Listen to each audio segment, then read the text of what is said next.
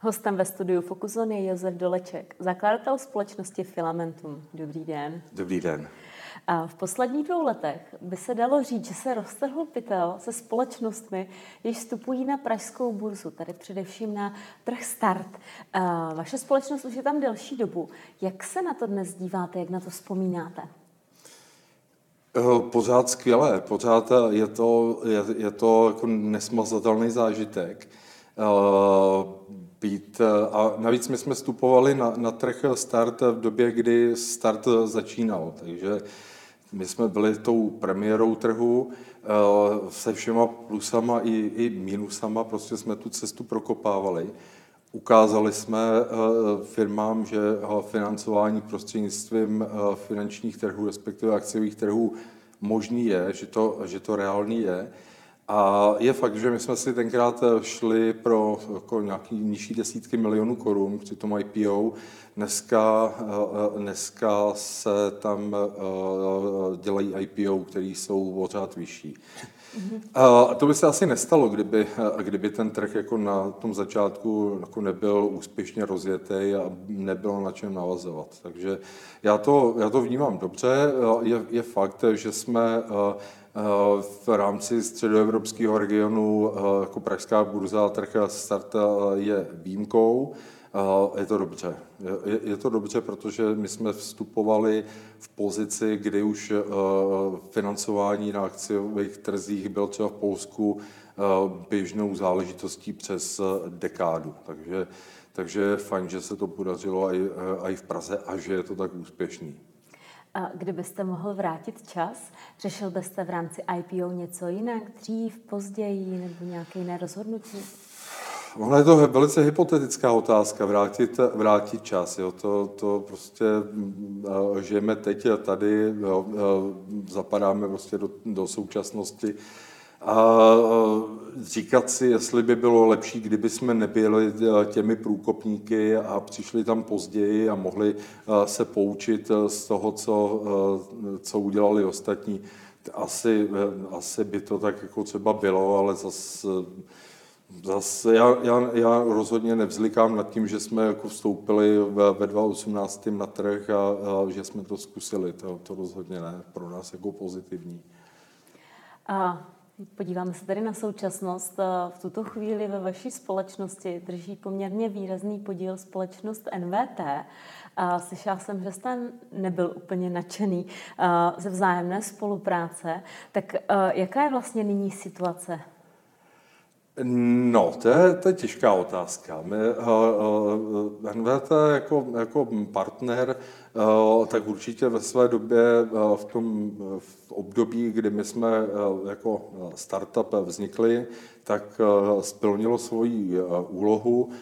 Vemte si, zasaďte to do toho kontextu, že v roce vlastně 2010 nebylo úplně obvyklý, normální a zvlášť jako na, na východě Moravy uh, financování uh, startupů. Takže mm. zase zasazeno do kontextu, uh, v té době to bylo uh, nějaké východisko pro nás. To, že se změnilo prostředí a, a uh, tak uh, jo, změnil, změnil se vlastně apetit a, a během té doby prostě investorů do, do SMIček, do startupů, tak to je fakt.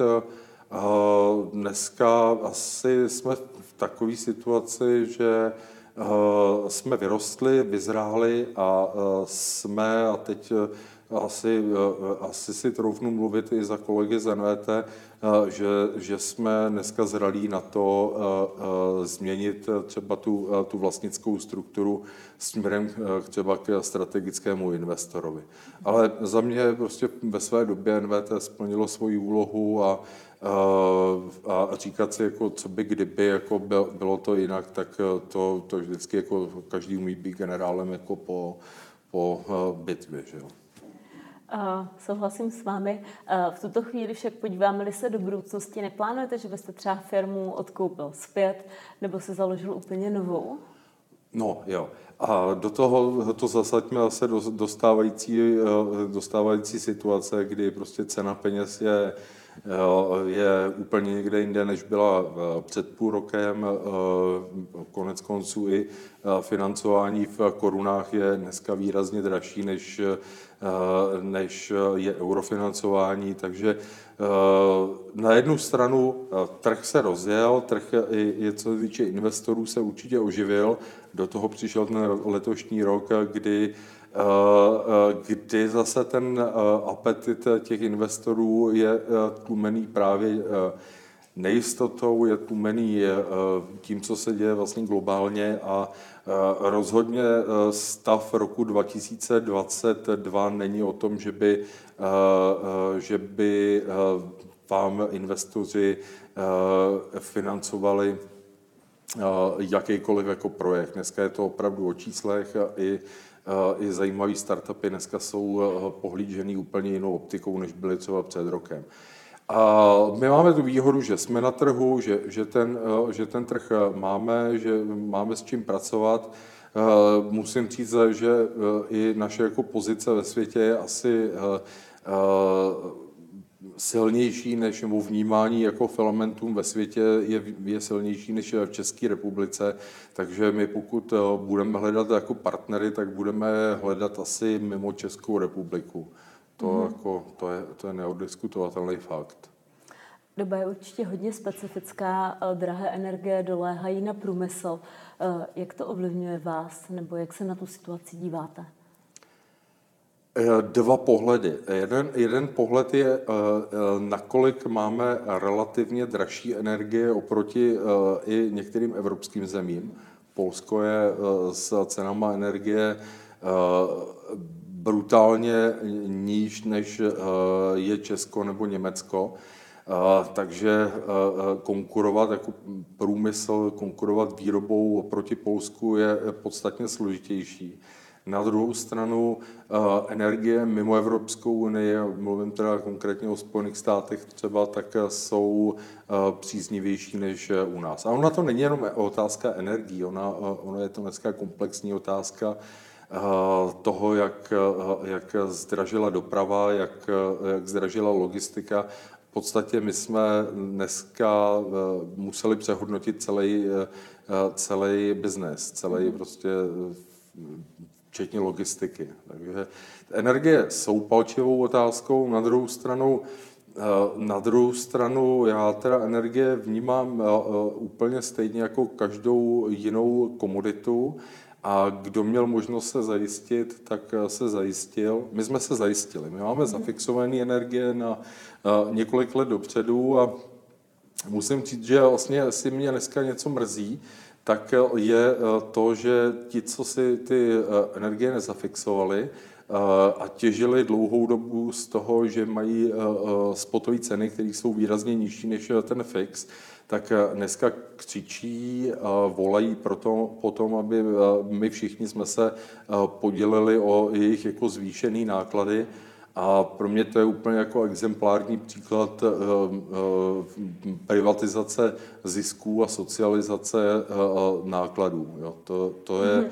to prostě mě vadí z toho principu, že pro nás mohly být energie určitou konkurenční výhodou, a v okamžiku, kdy, kdy vláda třeba vyslyší stezkům těch, kteří jeli na spoty, a e, my všichni se o to jako podělíme v těch budoucích nákladech, které se promítnou do daní nebo zadluženosti Česka, tak, e, tak to mi prostě jako vadí.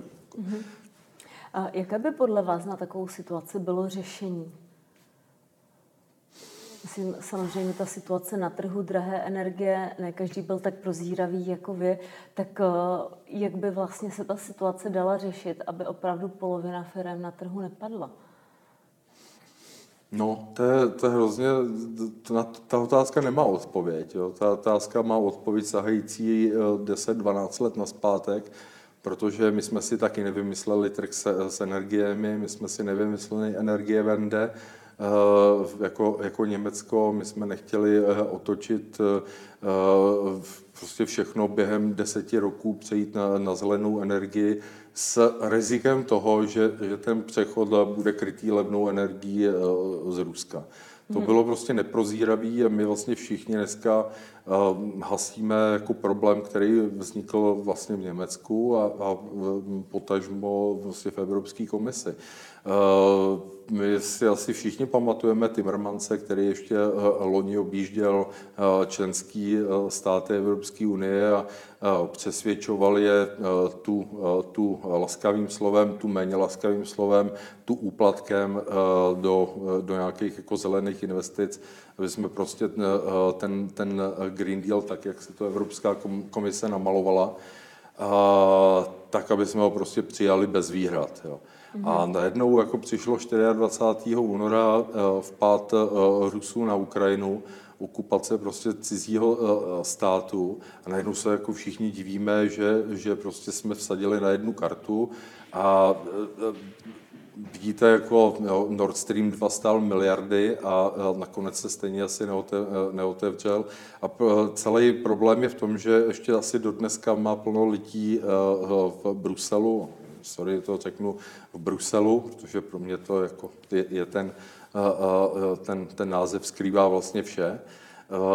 Má problém tohle to přijmout a pořád se snaží jako hledat v tom nějaký jako stále zelený cesty. Já vůbec nejsem proti zeleným cestám, to je, to je super, akorát je nutné jako vědět, že, že všechno má svou cenu a vsadit na jednu kartu a, riskovat, riskovat to, že se staneme rukojmími, to by asi neudělal žádný dobrý hospodář ve firmách prostě vsadit na, na jeden risk a, a od toho odvíjet úplně všechno. A, a prostě Evropská komise toto udělala, Německo toto udělalo, no a dneska jako máme tady uh, jenom důsledky.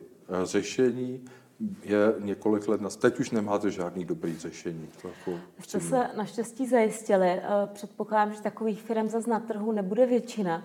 Eh, jak to podle vás dopadne? Zkrachují české firmy nebo část firm na českém trhu? Nebo jak to bude vypadat vašeho názoru?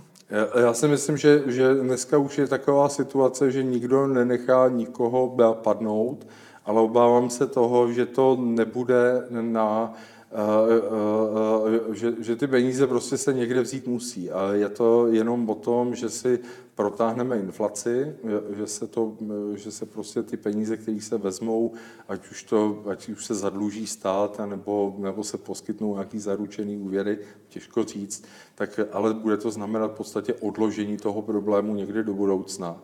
A my se ho nesetřepeme, takže, takže to bude znamenat prostě vyšší jako inflaci po delší dobu, a bude to mm, znamenat asi do budoucna nutnost e, zvýšení daní. Takže mm-hmm.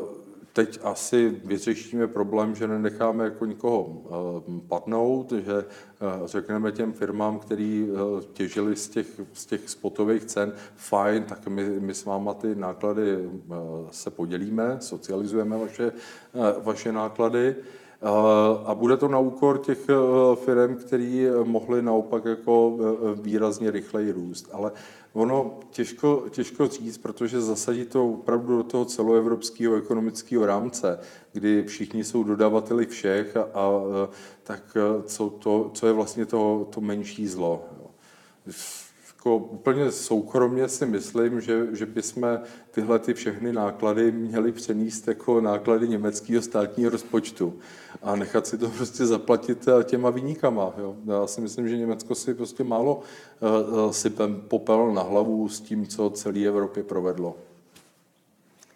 Situace je opravdu bezprecedentní. To je, myslím si, že tady se dalo bavit hodiny a zároveň hledat, co by, kdyby, jak by.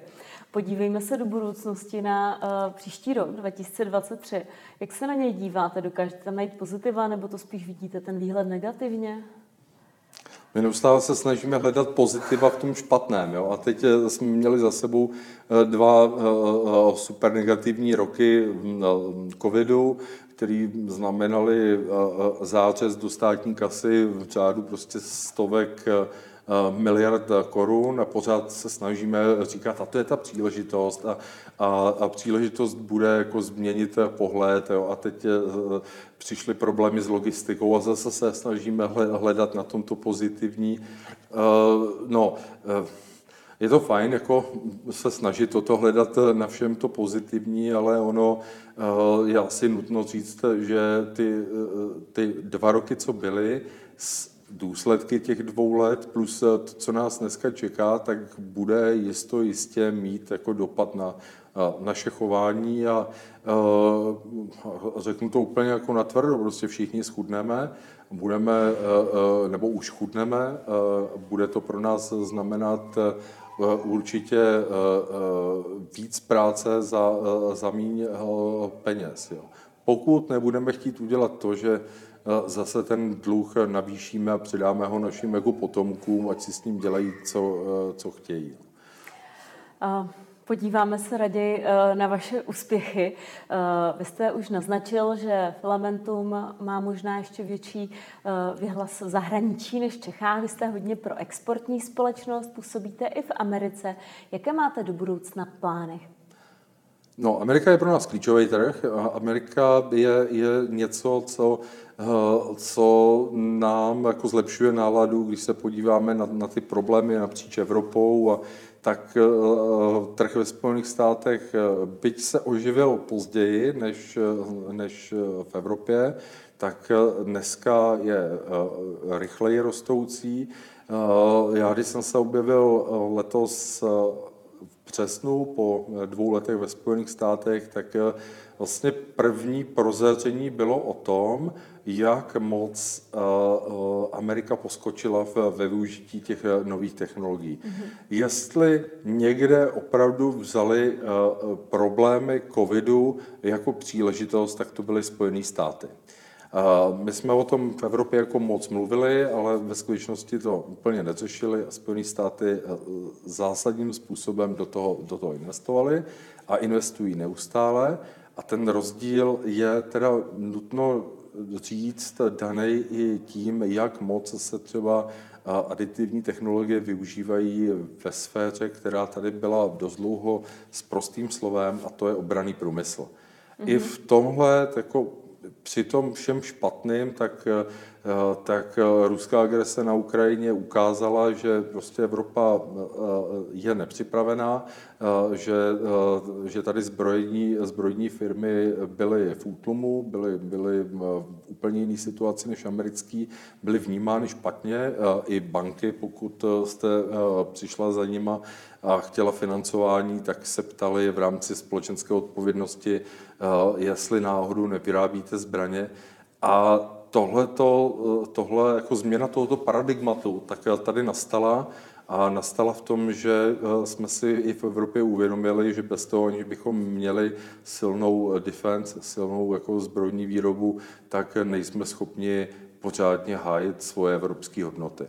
A eh, že bez, prostě bez zbrojní to nejde. Ještě jsme ale daleko od toho, mhm. kolik peněz třeba americká vláda uvolňuje právě na tyhle ty nové technologie. Jsme na, na panelové diskusi v, v Chicagu letos na velké konferenci, která byla hodně o, o defense, tak identifikovali drivery růstu a zatímco evropské firmy říkaly, no my jsme ti, kdo přichází s inovacemi a hledáme, hledáme, to investo, hledáme ty peníze jako uvnitř té firmy a pak s tím produktem jdeme na trh, tak u amerických firm bylo, bylo úplně jako zásadní financování těch inovací, zvlášť v aditivní výrobě právě ze strany toho vojenského průmyslu. Takže si myslíte, že třeba v České republice by se násobně víc mělo investovat do zbrojení a výroby zbraní?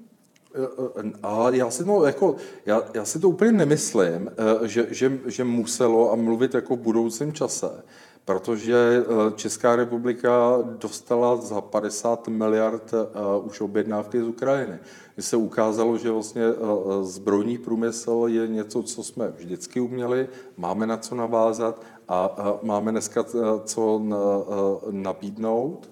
Takže ty firmy v tomto aktivní jsou a je asi uh, fajn jako se bavit o tom, jestli i stát tyto technologie nepodpoří třeba cíleně. Mm-hmm.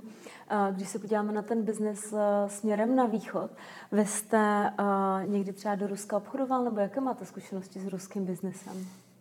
Já mám, já mám velmi osobní, deset let trvající, intenzivní uh, zkušenosti s ruským trhem a, nebo s Ruskem, nebo ze státy bývalého Sovětského svazu.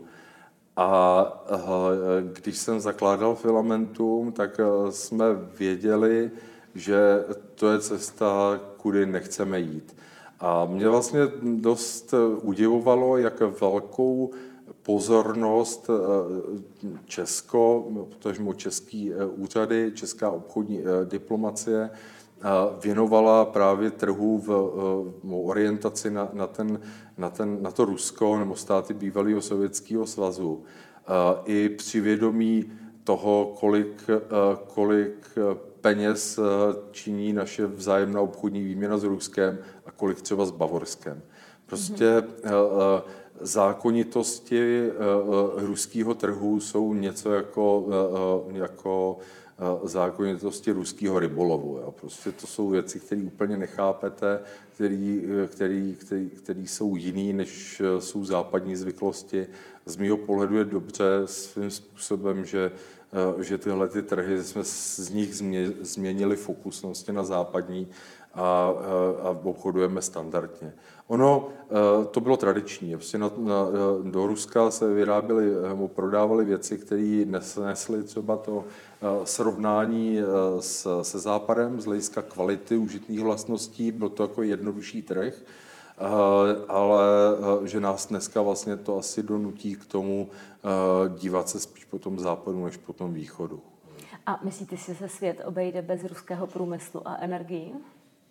Bez ruského průmyslu určitě. Eh, Rusko eh, neumí vyrobit ani, ani více oktanový benzín eh, a pokusy o to vyrábět tam něco rozumného a dovážet to do Evropy, tak stejně skončili u toho, že, že potřebujete vlastně milion bumážek, razítek není to úplně tento, to svobodné obchodování.